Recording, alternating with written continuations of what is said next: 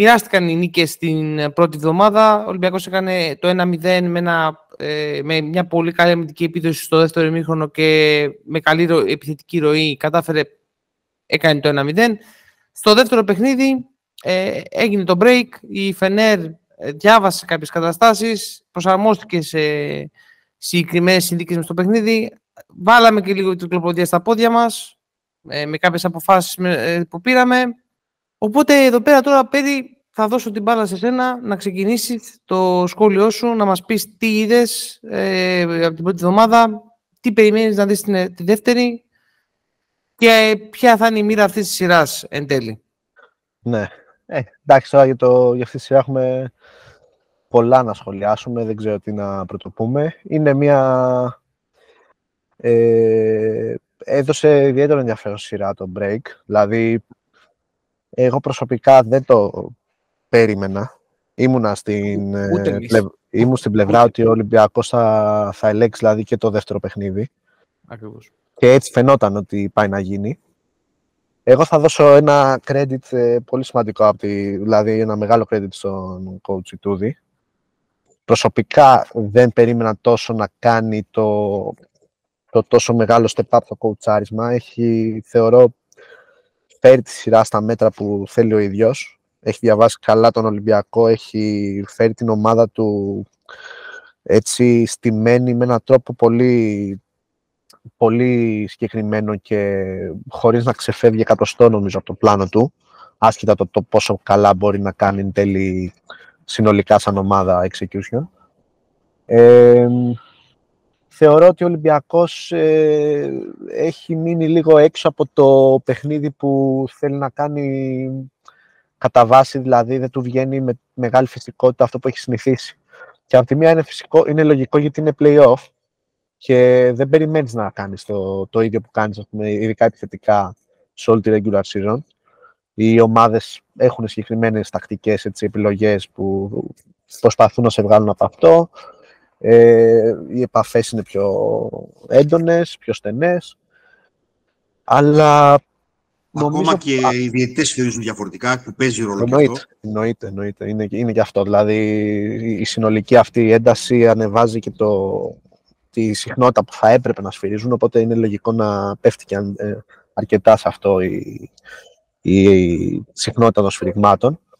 Ε, τώρα για τον, ε, για τον Ολυμπιακό θεωρώ ότι παρότι δεν έχει παίξει σειρά εκεί που θέλει, έχει είχε φτάσει πολύ κοντά στο να κάνει το 2-0. Δηλαδή πήρε το πρώτο μάτς με σχετική ευκολία εν τέλει στο δεύτερο ημίχρονο.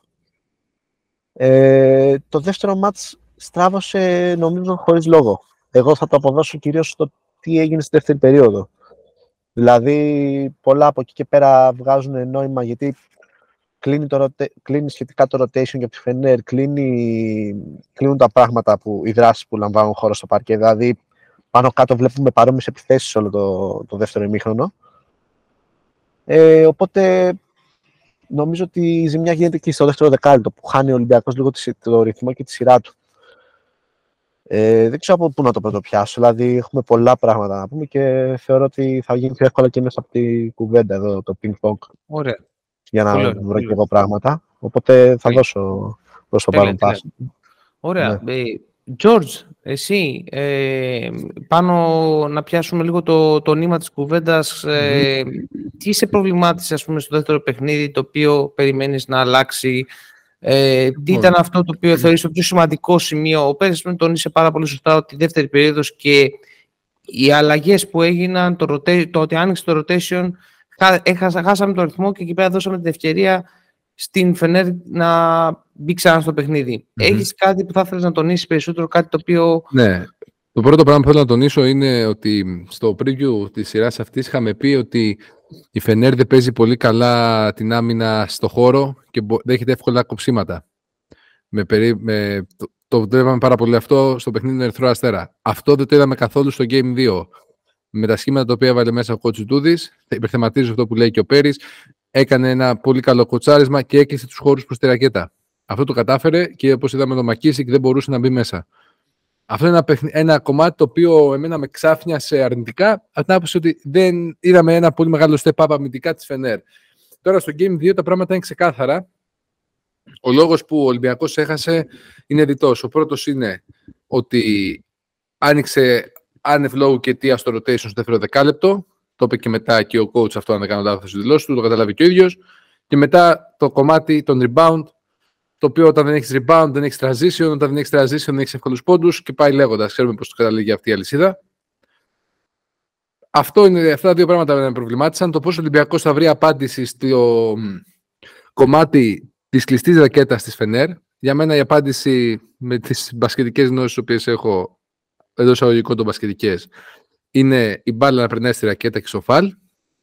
Αυτό πρέπει να γίνει. Πρέπει πάντα ο Ολυμπιακός να θυμηθεί και να θυμάται σε κάθε του κατοχή ότι πάντα οι επιθέσεις του πρέπει να ξεκινάνε από μέσα προς τα έξω. Όταν γίνεται αυτό, ανοίγουν οι χώροι.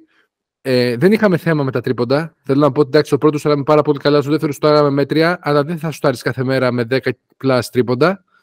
Άρα πρέπει να βρουν απαντήσεις στο προπονητικό team σε δύο κομμάτια, το οποίο είναι η επίθεση μέσα στη ρακέτα, για να ανοίξει επιτέλους να ανοίξουν οι χώροι και οι διάδρομοι για το Μακίσικ, για το Σλούκα που μπαίνει μέσα, για παίκτες οι οποίοι αξιοποιούν αυτούς τους διαδρόμους. Και δεύτερο, να βρουν απάντηση στο, στο αμυντικό rebound, το οποίο είναι δύσκολο λόγω των αλλαγών που παίζει η ομάδα στην άμυνα και τα ψηλά σχήματα που χρησιμοποιεί η Φενέρ, αλλά πρέπει κάτι να κάνουν. Έχουν τις μέρες να το κάνουν αυτό μπροστά τους, έχουν τα, έχουν τα tools να το κάνουν. Το θέμα είναι ότι πώς θα απαντήσει σε αυτά τα, τα τρίξ του Ιτούδη. Δικιά μου άποψη και κλείνω με αυτό το σχόλιο είναι ότι δεν πιστεύω ότι ο Ιτούδης έχει να δείξει πάρα πολλά παραπάνω πράγματα σε επίπεδο τακτικής απέναντι στον Ολυμπιακό. Ό,τι είδαμε στο δεύτερο παιχνίδι πιστεύω ήταν ε, ίσως το καλύτερο που μπορούσε να κάνει για να μπλοκάρει τον Ολυμπιακό. Από εδώ και πέρα πρέπει να απαντήσει το άλλο προπονητικό staff και να δούμε αυτό το πινγκ-πονγκ, ας πούμε, των δύο πάγκων. Αυτό. Ok. Okay. Αντώνη. Ο Αντώνης, ναι. Ε, Αντώνη, ο coach προσπαθεί και στα δύο παιχνίδια ε, να ανοίξει τη γεωμετρία της επιθέσης του. Στο πρώτο το επιχειρεί με τον Τζεκίρι, ε, όσο είναι στο παρκείο Τζεκίρι, είπαμε κάποια πραγματάκια, είτε με short roll για να βρει σούτ απ' έξω, είτε με pick and pop ε, για να κρατήσει τον, ε, τον φαλ χαμηλά ε, και να ανοίξει τον χώρο έτσι. Στο δεύτερο παιχνίδι, από την άλλη πλευρά, επειδή δεν είναι και δεν μπόρεσε να βρει δεν μπορούσε να, το βρεις σταθερά αυτό το πράγμα σε όλη τη διάρκεια του παιχνιδιού. Στο δεύτερο παιχνίδι το κάνει περιορίζοντας τον χρόνο του καλάθι και έχοντας ε, τέσσερις εκτελεστές με το γήπεδο ουσιαστικά σε κρίσιμες στιγμές. Το Goodrich, τον ε, Dorsey, τον Bier, ε, το Hayes και το Motley. Ε, από την άλλη μεριά, για να το πιάσω λίγο στο, το, στο νήμα από εκεί που το αφήνει ο, ο Πέρης, το δεύτερο δεκάλεπτο του δεύτερου παιχνιδιού το αντιμετωπίζουμε λίγο εμείς ως process και ως regular season παιχνίδι και η Φενέρ το αντιμετωπίζει σαν play-off παιχνίδι και σαν σκέψη αποτελέσματος και όχι διαδικασίας. Για να τα πούμε και λίγο στα ελληνικά, γιατί το έχω παρακάνει με τα αγγλικά. Ζητάω συγγνώμη στους ακροατές. Είναι πολλά τα podcast που ακούω από την Αμερική και πλέον έχω αρχίσει και τα χάνω. Είναι και θέμα ηλικίας, είναι πολλών πράγματων. Τέλος πάντων. Ε, η δεύτερη λοιπόν περίοδος αντιμετωπίζεται από τους δύο προμονητές ε, διαφορετικά. Χωρίς να σημαίνει ότι κάποιος από τους δύο κάνει το σωστό ή κάνει το λάθος. Είναι ξεκάθαρα θέμα προσέγγισης. Νομίζω ότι η σειρά είναι για πιο μαζεμένο rotation, γιατί από την απέναντι πλευρά δεν έχεις αλλαγές που να μπορείς να κάνεις match-up με αντίστοιχους δικούς παίχτες. Ε, το Pierre Hayes που παίζει πάνω από 35 λεπτά το δίδυμο, δεν μπορείς σε αυτό να απαντήσεις με λαρετζάκι. Δεν έχω τίποτα με το παιδί, το αντίθετο. Έχω θαυμάσει την πορεία του στον Ολυμπιακό. Του βγάζω το καπέλο όσον αφορά την πρόοδό του και το πώς έχει βοηθήσει την ομάδα και τα δύο χρόνια να είναι εδώ που είναι. Αλλά είναι πάρα πολύ δύσκολο το task ε, να είναι το τριάρι σου και κάνω quotes που δεν με βλέπει και κανείς, σαν το χαζό, απέναντι στο, σε δίδυμο Πιέρ και Χέιτς. Όπως επίσης είναι πολύ σκληρός ο Hayes για να είναι match-up με, το, με τον Peters παραπάνω από 5-6 λεπτά. Ε, αυτά είναι οι κάποιες μαζεμένες σκέψεις μου, δηλαδή ο περιορισμός του rotation από πλευράς Ολυμπιακού δεν γίνεται σε αυτά τα μάτια να παίξει 20 λεπτά από Παπα-Νικολάου. Ε, θα πρέπει δηλαδή από την άλλη πλευρά να, ο γκαρντ που θα μπει, ο Λαϊτζάκης με να έχει κάποιο εξωφρονικό ποσοστό στο δίποντο. Αλλά δεν, στο τρίποντο, συγγνώμη. Αλλά δεν είναι εύκολα πράγματα στα play-off αυτά. Ε, ένα άλλο πράγμα θα περιόριζα τις, ε, θα περιόριζα τις βοήθειες των Πιέρ. Θα τον άφηνα τον Πιέρ ε, να πάει ένας με ένα με τον Παπα-Νικολάου και να είναι πιο πολύ εκτελεστικός και λιγότερος δημιουργικός, γιατί ουσιαστικά το χρησιμοποιείς στο post η Φενέρ για να δημιουργήσει και όχι να εκτελέσει. Δίνοντας βοήθεια εκεί, ή τέλος πάντων δίνοντας βαθιά βοήθεια εκεί, αφήνεις κάποιον ελεύθερο να σουτάρει. Ε, θα πήγαινα πολύ πιο γρήγορα, λίγο να ξεπεράσουμε αυτό το...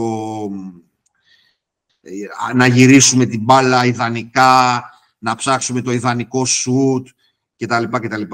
Πιο γρήγορα τις επιθέσεις. Στο πρώτο, στα πρώτα 12 δευτερόλεπτα ε, αντί στο δεύτερο, στα δεύτερα 12 δευτερόλεπτα του Ξτεσάρη. Πάρα πολύ σωστά είπε ο Γιώργος, ο Φαλ φαίνεται, φάνηκε και στα δύο παιχνίδια, να μην έχει αντίπαλο ε, κατά τη ρακέτα. Επομένως, πρέπει κάτι το οποίο το κάναμε κατά κόρον πέρσι, ε, να είναι στο μυαλό μας ε, η άμεση εκτέλεση ή η άμεση δημιουργία από το φάλ, αλλά γρήγορα, όχι να την πάρει την μπάλα στο ύψος των βολών, να τη μοιράσουμε γύρω-γύρω και να γίνουν αυτά τα πολύ ωραία πράγματα που βλέπαμε στην regular season, γιατί όπως πάρα, πάρα πολύ σωστά και από εκεί ξεκίνησε ο Πέρης, είναι λίγο διαφορετικό το μπάσκετ που, που παίζεται αυτή τη, τη, τη στιγμή. Και δεν έχω ιδιαίτερο άγχος για τη σειρά, να σας πω την αλήθεια. Θεωρώ πολύ καλύτερα δουλεμένο τον Ολυμπιακό. Θεωρώ ότι ε, πυροβολήθηκε λίγο στο πόδι του στο δεύτερο παιχνίδι. Και είναι πάρα πολύ σημαντικό το αμυντικό rebound, έτσι. Και έχουμε, έχουμε δει πάρα πολλές φορές όταν υπάρχει αυτό το, το περίφημο σχήμα με Μακίση, Κλαρετζάκη, Πίτερς και οποιονδήποτε ψηλό κι αν είναι, πόσο μάλλον με τον Πολομπόη που άσχετα τι έχουμε πει στο ξεκίνημα της σειράς, στο ξεκίνημα της σεζόν, φαίνεται ότι δεν έχει μπορέσει το παιδί αυτό να, να ενσωματωθεί για τους χυψιομεγαλόγου. Τώρα δεν είναι η ώρα να, να κάνουμε ανάλυση αυτού του πράγματος. Επομένως, τώρα να, να είναι πρώτη αλλαγή από τον πάγκο στους ψηλούς, ενώ δεν έχει ενσωματωθεί στη δημιουργία και δίπλα του ένας παίκτης που φαίνεται ότι δεν μπορούν να ταιριάξουν τελικά με τον ε, Πίτερ. Ε, είναι λίγο δύσκολες συνθήκες για να γίνουν σε πράγματα, για να γίνουν σε play-off. Ε, Λίγο, λίγο το είπε και ο προπονητής της δηλώσης του, ο κ. Μπαρτζόκας. Λίγο το 24-10 όλους μας κίνησε.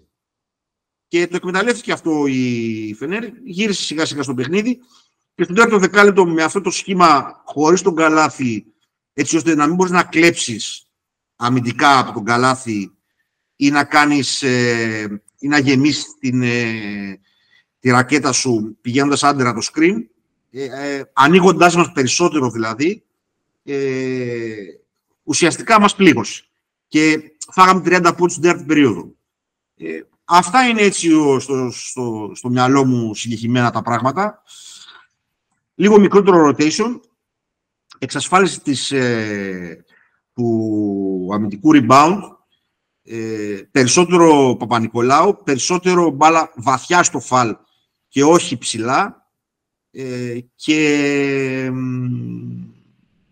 και αυτά. Νομίζω ότι δεν ξέρω αν θα πάρω καμία πάσα από αυτά τις ώρες που δίνει ο Πέρης, αλλά νομίζω ότι αυτά είχα στο μυαλό μου για τη σειρά. Κάποια τα είπαμε και στα instant reaction, τα κάναμε λίγο πιο προσταλωμένα εδώ. Ε, αυτά από μένα. Πριν δώσω την πάρα στον Πέρη, να θέσω ένα προβληματισμό και μου λέτε όλη την άποψή σας. Με προβλημάτισε πάρα πολύ η τελευταία, η τελευταία κατοχή πριν, ε, που ουσιαστικά μας κολλάει η μπάλα στα χέρια. Έτσι, Φιλτάριο δηλαδή... Βεζέγκοφ, ε, ναι, ναι, ναι, ναι. θεωρούμε ότι έχουμε πρόβλημα σε αυτό το κομμάτι. Ε, δηλαδή θα ήθελα περισσότερο να πω την αλήθεια να δω τον, τον κόσμο του Σλούκα να, έχει, να παίρνει την μπάλα τα χέρια και να παίρνει μια απόφαση μόνος του και ας μην μπει. Δεν με νοιάζει το, το αποτέλεσμα τόσο πολύ. Απλά το ότι εκεί πέρα κάναμε πάλι το γύρω-γύρω τσούκου-τσούκου για να βρούμε και εν τέλει κατέληξε πάρα στο, στον Βεζέκοβ να πάρει μια ε, απρέπειτα προσπάθεια για να νικήσουμε, μου φάνηκε τελείως άστοχο για εκείνη τη στιγμή. Αν είναι σωστή έκφραση το άστοχο. Θέλω και, πρώτα ο Πέρι και μετά και η να μου πείτε την άποψή σας. Αν αυτό μας προβληματίζει ενώ τη Κωνσταντινούπολης, μιας και εγώ πιστεύω ότι το Game 3 μπορεί να πάει σε μια τέτοια κατάσταση. Γιατί θα έχουμε, και θα έχουμε ένα έξτρα άγχος, θα είναι και αυτοί πιο ε, alert για να το πάρουν ε, το τρίτο παιχνίδι. Οπότε θέλω να δώσω και αυτή την οπτική που εμένα προβλημάτισε σαν τελευταία κατοχή το πώς τη διαχειριστήκαμε. Πέρι, ε, μπορείς να ξεκινήσεις αν θες να πιαστείς από το Αντώνη από αυτό που ρώτησα, ε, ό,τι θες. Ναι. Ε, θα απαντήσω πρώτα σε αυτό, γιατί εντάξει, στα υπόλοιπα υπάρχει πάλι να ανοίξει νέο κεφάλαιο κουβέντας. Οπότε πάνω σε αυτό δεν ξέρω τώρα αν είμαι και ο κατάλληλος πολύ να εκφέρει άποψη. Συνήθως το, το λογικό, το πιο σύνθεση είναι εκεί πέρα να αποφασίζει ο γκαρντ σου, ας πούμε, και να πηγαίνει μια κατοχή, ας πούμε, pick and roll συνήθως. Ε, δεν είναι ότι είμαι αντίθετος στο να ψάχνει διαφορετική λύση, γιατί πολλές φορές κιόλας ε, μέχρι να πάει μπάλα στον γκαρντ μπορεί να παιχτεί κάποιο deny, οπότε να έχεις έτσι, ένα περισσότερο πρόβλημα και σε θέμα χρόνου να εκδηλώσεις επίθεση. Ε, νομίζω εδώ το πρόβλημα είναι ότι ο Ολυμπιακός δεν το έχει στοχεύσει και τόσο καλά. Δηλαδή, είναι θετικό ότι για παράδειγμα έχει την μπάλα ο Βεζέγκοφ και έχει απέναντι τον Ντόρσεϊ. Το πρόβλημα είναι ότι ο Βεζέγκοφ είναι ήδη 20 λεπτά σε μέσα. Δεν φαίνεται να έχει τη διάβια και τα πόδια να διαβάσει καλά τη φάση, να, να γυρίσει πλάτη και να πάει προς το καλάθι. Ε, κάνει αυτό που του υπαγορεύει εκείνη τη στιγμή το ένστικτό του. Αντίστοιχα, ο Μακίση έχει ξεκινήσει τη φάση ψάχνοντας να δει τι επιλογές έχει. Είναι το σύνηθες που του δίνουν χώρο, ειδικά στη σειρά η Φενέρ.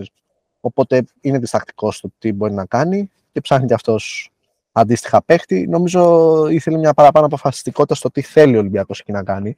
Δηλαδή, δεν, δεν θεωρώ λάθος ούτε το να πάρει την μπάλα ο, ο Σάκ και ο Βεζέ, ας πούμε, ούτε, να, ούτε το να την έπαιρνε ο Λούκας. Απλά να έχει πιο ξεκάθαρα στο, στο πλάνο το ότι, OK, θα πάμε με αυτόν τον τρόπο, θα βάλουμε ένα δόλωμα στην επίθεση και θα ψάξουμε ξέρω, το Βεζέγκο στο low post. Εκείνη τη στιγμή και εκ του αποτελέσματος φάνηκε ότι δεν ήταν η σωστή επιλογή με βάση το πώς έγινε. Ε, σε, σε αντίστοιχες περιπτώσεις στο παρελθόν έχει κάνει τη σωστή ας πούμε, η ομάδα. Π.χ. στο Κάουνα. Mm-hmm. Είναι θέμα timing πολλές φορές. Ωραία, ωραία. Πολύ ωραία. Πολύ ωραία. Ε, παιδιά, θέλετε, Αντώνη ή Γιώργο, θέλετε να σχολιάσετε κάτι πάνω σε αυτό; Ε, είστε ok να συνεχίσει. Να Έκανε, ναι, προχώρε εσύ. Θα αχωθούμε. Εμείς είμαστε. Μένουμε. Μην Ωραία, ωραία. Ε, Πέρι, αν θες συνέχισε και με οποιοδήποτε άλλη πάσα, αν θες να πιάσουμε το επόμενο κεφάλαιο που είναι το κομμάτι τι σχολιάζει ο Γιώργος και ο Αντώνης. Ok, okay, ναι. Άμα δεν έχεις κάποιο σχόλιο Κωνσταντινό, ε, να πω έτσι, να πιάσω λίγο. Okay. Είμαι εντάξει, όχι, καταλαβαίνω ε, και έχεις απόλυτο δίκιο σε αυτό. Το timing και το τι αποφασί. Και εγώ στην αποφασιστικότητα ήθελα να καταλήξω, να είμαι ειλικρινής. Δηλαδή το ότι δεν, ήμασταν, το, δεν είχαμε πάρει ξεκάθαρα πώς τα κάνουμε ακριβώς. Ναι, αυτό. Ε, μια, μια αμηχανία βγήκε στην επίθεση. Απλά, να κάνω εγώ μια ερώτηση. Απλά, απλά. Πολλές φορές, κυρίως στα playoff, πρέπει να υπερισχύει λίγο το ένστικτο του παίχτη και λιγότερο το κομμάτι της διαδικασίας. Είναι, είναι, είναι πολύ ωραίο πράγμα να είσαι έτοιμος, να έχεις ε, το πλάνο σου κτλ, κτλ. Αλλά ειδικά σε κρίσιμες αποφάσεις πρέπει λίγο το, το ένστικτο σου. Μια μικρή παρατήρηση σε αυτό που πέρυσι. Δεν πρέπει να βγάζει αυτή τη διστακτικότητα ο Μακίση. Δηλαδή, ασχέτως τι, τι, τι γίνεται κατά τη διάρκεια του παιχνιδιού, ο Μακίση πρέπει να σουτάρει όταν τον πάνε αντί του screen.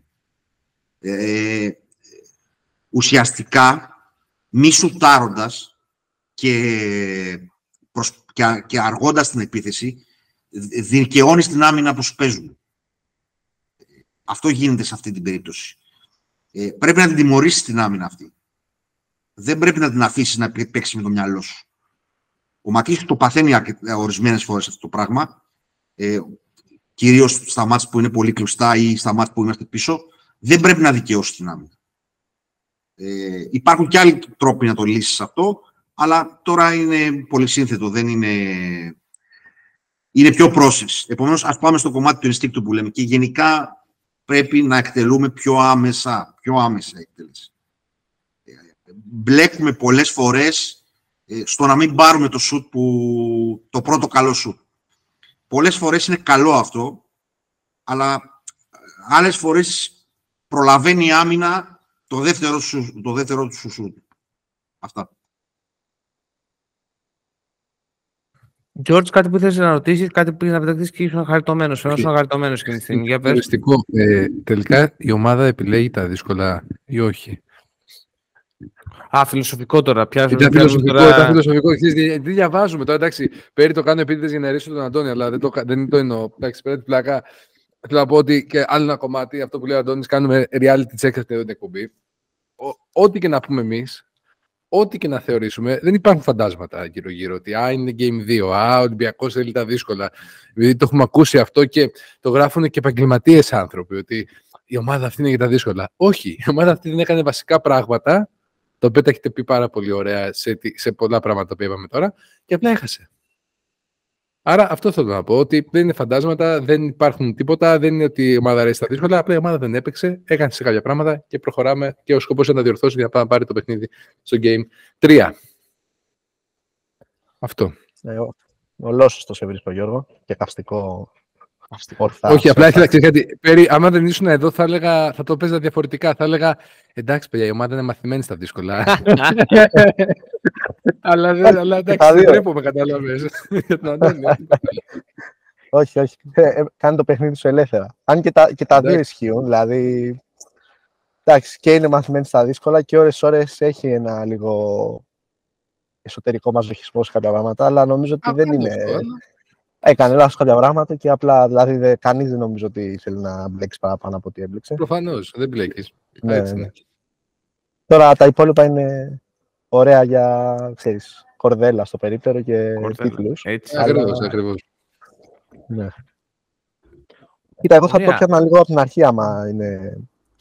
Εννοώ Μμμ. το σχολιασμό λίγο. Εννοείται, αυτού. εννοείται, εννοείται, εννοείται, εννοείται, περί. Ε, Ξεκινά. Θα το πιάνα λίγο πολύ ολοκληρωτικά από την αρχή. Δηλαδή, ε, ένα θέμα που έχει ο Ολυμπιακός ούτως ή άλλως από κατασκευή δηλαδή αυτής της ομάδας και του πώς αγωνίζεται είναι σαν να χωρίζεται σε δύο φυσιογνωμίες η ομάδα και λόγω σχημάτων και λόγω έτσι, αγωνιστικής ε, φιλοσοφίας. Δηλαδή, είναι το πρώτο σχήμα, ας πούμε, αυτό που βασίζεται έτσι πολύ στο...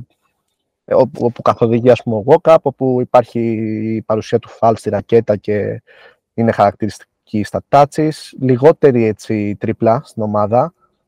Είναι, δηλαδή, πρωταγωνιστή η off-ball κίνηση του Βεζέγκοφ. Ε, και είναι και η δεύτερη πεντάδα περισσότερο που εκεί πέρα ας πούμε πρωταγωνιστεί ο Λούκας. Ε, είναι πιο βασισμένη στο pick and roll, στο spacing, στο κλασικό έτσι passing game αφού βγει το πρώτο πλεονέκτημα στο να παιχτούν τα close out και τα σχετικά. Όπου δεν υπάρχει για παράδειγμα τόσο μια dominant παρουσία ενός ψηλού στη ρακέτα και όλο αυτό το, το γαϊτανάκι. Ε, ειδικά στο, ας πούμε στο δεύτερο μάτς ο Ολυμπιακός δεν μπορούσε να υποστηρίξει το δεύτερο τύπο παιχνιδιού. Δηλαδή, νομίζω ότι ούτως ή άλλως είναι το πρώτο, ο πρώτος τύπος αυτός που έχει το, το ατού, είναι το ατού του ούτως ή άλλως. Αλλά ειδικά στο δεύτερο παιχνίδι και ίσως έφτιαξε και ότι παραμπερδεύεται λίγο το πράγμα ότι αντί να παίξεις με τον Black που αυτή είναι η συνηθιά σου πλέον πας και βάζει τον Μπολόμποη που ε, καλώς κακώς έχει λιγότερο την ικανότητα να παίξει, ας πούμε, να του δώσει την μπάλα και να γυρίσει με πλάτη. Ε, και είναι εκ, ε, εκ προημίου μια ομάδα, μια πεντάδα και ένα σχήμα που κάνει τα παιχνίδια περισσότερο ροντέο. Δηλαδή είναι πιο ευάλωτη στο rebound, είναι πιο στο να τρέξει. Μπορεί να, μπορεί να σου κάνει ένα διάστημα και να σε σκοτώσει και αυτή η πεντάδα, αλλά είναι πιο ευάλωτη στα εύκολα up and downs, στα σκαμπανεβάσματα. Και γι' αυτό και το θεωρώ λάθος ότι ο Ολυμπιακός πήγε και έκανε αυτή την ολοκληρωτική, ο coach, ας πούμε, την αλλαγή από το ένα δεκάλεπτο στο άλλο, που είναι κλασική μεν, αλλά είναι κλασική στο regular season και έχει διάφορες μεταφράσεις βάσει αυτού. Ότι πάει και αλλάζει ένα παιχνίδι το οποίο το ελέγχει ήδη να παίξει με τη δεύτερη πεντάδα, τη φυσιογνωμία που έχει στη δεύτερη πεντάδα, στην οποία χάνει τον έλεγχο. Δηλαδή δεν έχει ξεκάθαρο ζητούμενο στο παρκέ, Ο Λαρετζάκης, ας πούμε, ήταν από τα παιχνίδια που το χτυπήσαν έτσι και στο low post, που είναι κάτι που μπορεί να συμβεί, αλλά ειδικά η Φενέ το στόχευσε. Ε, στην επίθεση κουράζεται η μπάλα αρκετά. Δηλαδή, είναι και ότι ο Σλούκας σε αυτά τα δύο παιχνίδια, ειδικά μέχρι το τελευταίο ημίχρονο, δεν είναι στην τέλεια φυσική του κατάσταση. Έτσι. Δεν, οπότε δεν είναι τόσο aggressive ώστε να γίνει μια λυσίδα δράσεων στην επίθεση που να σου δώσει πλεονέκτημα. Και ε, έξτρα από αυτό, συμβαίνει και κάτι αντίστοιχο στην άμυνα. Δηλαδή, ο Ολυμπιακός τα έχει πάει ειδικά θα τη σειρά καλύτερα στην άμυνα που ελέγχει το χώρο περισσότερο. Δηλαδή, που παίζει με τον Φαλ ε, και το Walkup, ας πούμε, με στη, ρακέ, ε, στη ρακέτα στο 2 εναντίον 2, που δίνει πλευρά στο χειριστή, που όπως ας πούμε ε, ανάγκαζε τον Καλάθι, κυρίως με τον Κάναν, ο οποίος πραγματικά έχει κάνει εξαιρετική δουλειά στην άμυνα για μένα, δηλαδή και στο τρίτο δεκάλεπτο πάλι είναι συγκινητικός και απέναντι στον Γκούντουριτς. Ε, αλλά αναγκάζει ας πούμε, τη Φενέ να είναι έτσι διστακτική, να μην ξέρει τι να κάνει όταν παίζει άμυνα χώρου περισσότερο. Δηλαδή που δίνει την πλευρά στο χειριστή, περνάει ας πούμε, η μπάλα στο τζέκι στο high post. Έβρισκε κάποιες απαντήσεις Φενέρ, αλλά δεν είχε ξεκάθαρο το τι θέλει να κάνει. Και επειδή δεν είναι μια ομάδα που ξεχυλίζει από ταλέντο, νομίζω ότι το δεύτερο σχήμα που παίζει περισσότερο switch, που παίζει, έχει πιο πολύ ψωμετρικό μειονέκτημα, το έχει διαβάσει τόσο καλά ο Ιτούδης στο πώς δρά αμυντικά, από πού έρχονται οι βοήθειες, ε, από πού θα δοθεί η πρώτη πάσα όταν πάει η μπάλα στο low post, που ουσιαστικά του δίνει ένα flow στην επίθεση που δεν το είχε. Δηλαδή, κυρίως με αφετηρία, όπως είπε και ο Αντώνης τον Μπιέρ και τον Χέιζ σε κάποιες περιπτώσεις, στο low post, ε, τον Καλάθι, ο οποίος για μένα, ειδικά στο δεύτερο, στο δεύτερο μάτι, στο πρώτο δεν ήταν καλός. Στο δεύτερο όμως έχει διαβάσει εξαιρετικά και στο τρίτο δεκάλεπτο την εξέλιξη του παιχνιδιού και μοιράζει την μπάλα και από εκεί αρχίζουν ε, οι επιθέσεις της Φενέρ με καλό τρόπο. Ε, έχει, κάνει, έχει καταφέρει και ουσιαστικά βγάζει τον Ολυμπιακό εκτός της ισορροπίας στην άμυνα. Δηλαδή, θεωρώ ότι ένα μεγάλο μέρος στο χαμένο rebound και στην τελευταία περίοδο και γενικά στο παιχνίδι είναι όχι μόνο ότι υστερεί μέγεθος, ας πούμε, ο Ολυμπιακός, γιατί δεν, δεν νομίζω τώρα ότι ο Βεζέκοφ έχει κάτι να ζηλέψει από τον Χέιντ, ας πούμε, στο rebound ή σε τέτοια θέματα.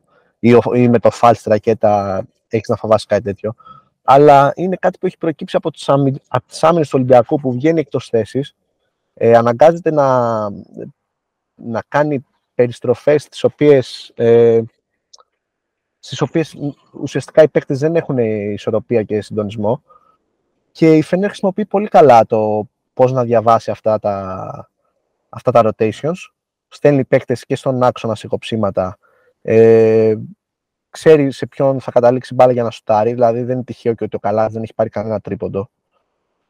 Ε, έχει και τον άνθρωπο στην τελευταία περίοδο που σπάει δηλαδή το, το κομμάτι των ευθυνών από εκεί που παίζει με τον Νίκ, ας πούμε, σαν καθοδηγητή, διαβάζει, ε, παρότι έχει κάνει πολύ καλό μάτς, ο Ιτούδης πολύ σωστά τον αφήνει στον πάγο γιατί ξέρει ότι και θα φέρει προβλήματα στο shoot, στο spacing και στις βολές και παίζει, παίζει αποκλειστικά μετά με τον Γκούντουριτς.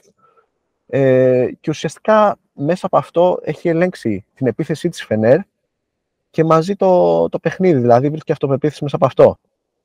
Ο Ολυμπιακός δηλαδή νομίζω το παρακάνει μετά από ένα σημείο δεν τον κολακεύει αυτή η τακτική στο, στην άμυνα. Ενώ είναι μια ομάδα η οποία έχει πολύ σκληράδα μέσα της, έχει παίκτες που και μπορούν στο rebound να δώσουν καλύψεις και να, να πιέσεις και στην πρώτη γραμμή και να κάνει κλεψίματα. Ε, έχει αφήσει την FNR να πάει στο. Δηλαδή, τη δίνει το mismatch, τη, τη δίνει την πρώτη, τον πρώτο λόγο στο που θα πάει η επίθεση, στην απόφαση.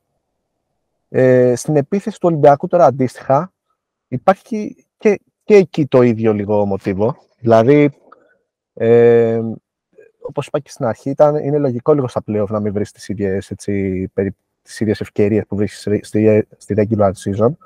Ε, ειδικά, ας πούμε, το off-ball παιχνίδι του Βεζέγκοφ βλέπουμε ότι σχεδόν έχει απενεργοποιηθεί και από τη Φενέρ, δηλαδή, και στα τελευταία μάτς της, της regular είχε αρχίσει να φαίνεται ότι πολλοί το διαβάζουν. Και χαρακτηριστικό θεωρώ και το, το παιχνίδι στην Παρτιζάν, που ο Μπράντοβιτς έχει έτσι δώσει ελευθερία στον, στον άξονα. Γι' αυτό κάνουν και λίγο ένα πάρτι ο Walkup με το φάλι εκεί πέρα. Αλλά ο Βεζέγκοφ έχει μείνει εκτός παιχνιδιού. Και κάτι αντίστοιχο γίνεται και τώρα. Και έτσι χάνει λίγο το σήμα κατά τεθέν το Ολυμπιακό στο παιχνίδι. Είναι τυχε, τυχερός, δεν ξέρω. Τέλος πάντων, ε, είχε την ε, ευτυχία να βρει τον Κάναν ζεστό και να μην φάνει τόσο το γεγονός αυτό. Δηλαδή, να βρει τη λύση στο πρώτο παιχνίδι και να, να, να βρει και σε πρώτο χρόνο επιθέσεις και σε ευνηδιασμό, δευτερεύοντα. Ε, έχει περισσότερο πρόβλημα πάλι νομίζω στο πώς επιτίθεται στο δεύτερο σχήμα. Δηλαδή, ε, ειδικά αυτό που είπα και πριν, δηλαδή ενώνεται ότι έχει επιλέξει τον Πολόμποη στο δεύτερο δεκάλυτο και όχι τον Black, που σου δίνει και μια επαφή στο καλάθι να, να δώσεις, ας πούμε, στο mismatch να περάσει μπάλα στο βαμμένο. Ε, του έχει κοστίσει, δηλαδή γίνεται πιο διστακτικός, πολύ over dribbling και από το Σλούκα ψάχνοντας την πάσα μέσα και από το Μακίσικ, ο οποίος με το Άντερ έχει χαλάσει το μυαλό του. Ακόμα και το ίδιο όμως σημαίνει και με το Γόκαπ αρκετά στο πρώτο, στο, στα δεκάλεπτα που παίζει. Απλά το, αυτό που διαφέρει με το Γόκαπ είναι ότι έχει εναλλακτικές στην πάσα. Δηλαδή το σκέφτεται λιγότερο, γιατί έχει παίκτη που είτε το φάλ μέσα στη ρακέτα είτε κοντινό σκαλοπάτι για να αλλάξει πλευρά επίθεση και δεν υπάρχει τόσο στασιμότητα όσο συμβαίνει στο, στα, στα δεκάλεπτα που παίζει ας πούμε με, το, με τη δεύτερη φυσιογνωμία της ομάδας. Οπότε λοιπόν ε, σε γενικές γραμμές τώρα για να δούμε και το τι έχουμε στη συνέχεια της σειράς ε, θα δούμε λίγο το θεωρώ ότι επειδή η Φενέρ δεν είναι και ομάδα που έχει χτίσει το χαρακτήρα της και την ομοιογένειά της ιδιαίτερα είναι η πρώτη της χρονιά και δεν ήταν είχε σκαμπανεβάσματα μέσα στη σεζόν. Επίσης, δεν θεωρώ ότι είναι μια ομάδα που ξεχυλίζει από ταλέντο. Έχει συγκεκριμένες επιλογές στο πώς διαβάζει το παιχνίδι, πώς εκτελεί, που τη βγήκανε ως τώρα σε ένα μεγάλο βαθμό. Θα είναι ένας παράγοντας βέβαια το αν θα μπει ή όχι ο Wilbekin, γιατί αυτό είναι μια πολύ σημαντική έννοια ποιότητας. Απ' την άλλη, δεν ξέρουμε πώς θα επηρεάσει και τις επιλογές τους και το πώς οργανώνουν την επίθεσή τους. Οπότε θα δούμε πώς θα το διαχειριστεί και ο coach Τούδης. Ε, θεωρώ ότι ο Ολυμπιακός έχει το χαρακτήρα και το μέταλλο να κάνει αυτό που πρέπει. Όχι το μέταλλο μόνο σαν τερματικό, σαν mentality, αλλά και σαν ε, αγωνιστική χημεία και ε, σαν αγωνιστικές συνήθειες. Δηλαδή το έχει χτίσει μέσα σε μια διετία, έχει τις προσωπικότητες που θα βγουν μπροστά να ηγηθούν, Θεωρώ ότι ο κόσμος Μπατζόκας θα κληθεί να κλείσει λίγο τα πράγματα στις επιλογές του, όχι μόνο στο θέμα rotation του πόσους παίκτες χρησιμοποιεί, αλλά στο πώς τους δένει μεταξύ τους. Δηλαδή, πρέπει τώρα να πάει πιο κοινικά στις επιλογές που έχει μπροστά του, να, να παίξει το παιχνίδι, όπως το είπε και ο Αντώνης νωρίτερα, σαν παιχνίδι playoff, να κάνει τις ε, τις προσαρμογές που πρέπει να κάνει κοντά στο καλάθι, να πάει πιο κοινικά σε κάποια πράγματα που έχει να δει μπροστά του. Ε, θα κρυφθεί πολύ στο πώς θα σουτάρει, το πόσο αποφασιστική θα είναι η ομάδα στο σουτ. Θα ήθελα να δω την άμυνα ίσως ένα παραπάνω aggressiveness ακόμα και σε πρώτο χρόνο, δηλαδή στην πρώτη γραμμή πάσας, πριν πάει η Φενέρ στο low post και στα σημεία που συνηθίζει να πηγαίνει. Ε, και θέλω να πιστεύω ότι έχει διαβάσει πλέον τα ματσαρίσματα και το πώς του, του βγαίνουν σαν ε, ισορροπίες, δηλαδή όπως έκανε η Φενέρ και είχε διαλέξει, φάνηκε να έχει διαλέξει το ποιον θα στείλει πού και με ποιον θα επιτεθεί απέναντι σε ποιον, ότι πλέον ο Ολυμπιακός έχει δει αυτό το πώς βγαίνει σε αυτά τα παιχνίδια και πλέον θα έχει την απάντηση σε αυτό, είτε με τους κατάλληλους συνδυασμούς στις πεντάδες, είτε με πιο πιο οργανωμένους χρόνους αντίδρασης στις περιστροφές που θα στείλει κοντά στη ρακέτα, στα, στο low post της Φενέρ και γενικότερα πώς θα διαβάσει αυτήν την αλυσίδα παιχνιδιού που έχουν κάνει οι Τούρκοι. Τι είπα, πιστεύω ότι είναι, είναι δύο παιχνίδια στα οποία ο Ολυμπιακός θα παίξει πάνω σε αυτά τα σημεία που έχει μάθει και αισιοδοξώ ότι η σειρά θα έχει στη χειρότερη ένα πέμπτο παιχνίδι. Ναι, συμφωνούμε, συμφωνούμε απόλυτα. Νομίζω ότι η άμυνα του πρώτου παιχνιδιού ε, που ήταν πιο aggressive στα passing lanes και πάνω στην μπάλα είναι οδηγός. Ε, στα υπόλοιπα δεν έχω καμία συμφωνώ σε όλα. Λίγο πιο μεγάλη προσαρμογή στο περιβάλλον των ε, play-off ε, και είναι, είμαι σχεδόν σίγουρος ότι ένα από τα δύο μάτς, για να μην πάω στο άλλο άκρο και πω και τα δύο, τουλάχιστον ένα από τα δύο μάτς ε, μπορούμε να τα πάρουμε και να γυρίσουμε τη σειρά στο ΣΕΦ. Πέντε στο κλείσαμε, το κλείνουμε το κομμάτι του Ολυμπιακού. Θέλετε να βάλετε καμία κανένα μπούλετε εσείς ή να προχωρήσουμε; Εγώ το μόνο που να προσθέσω είναι ότι πιστεύω ότι αν πάρουμε το Game 3 η σειρά θα κλείσει στην Κωνσταντινούπολη. Και μόνο. Ναι, αυτό το παίρνω σαν take. Και καθαρά αυτό που πέρυσι είναι χτίζεται ακόμα το mentality αυτή της Φενέρ. Ανεξάρτητα με το τι εμπειρία μπορεί να έχει ατομικά. Τώρα, αν ο Ολυμπιακός χάσει το παιχνίδι, εκεί θα ζήσουμε. Θα είναι το τέταρτο παιχνίδι με Αυτό δεν έχω θα, κάτι άλλο. Θα, ζήσουμε ότι, θα ζήσουμε ότι ζήσαμε στην Κωνσταντινούπολη πάλι το 17 ε, με την ΕΦΕΣ. Ε, θα ζήσουμε αυτό το άγχος ε, και θα μιλήσουν και οι προσωπικότητες. Ε, εγώ θεωρώ ότι θα πάμε για Game 5. Ε, θα έχουμε μια επανάληψη του Πεσινού με τη Μονακό. Θα πάρουμε το Game 3 τώρα και θα πάμε σε Game 5 ε, που θα είναι αίμα και άμμος και αυτό. Ωραία. Ξέρετε, πάμε να κλείσουμε και με το Real Partizan, το ζευγάρι το τελευταίο. Να πάμε.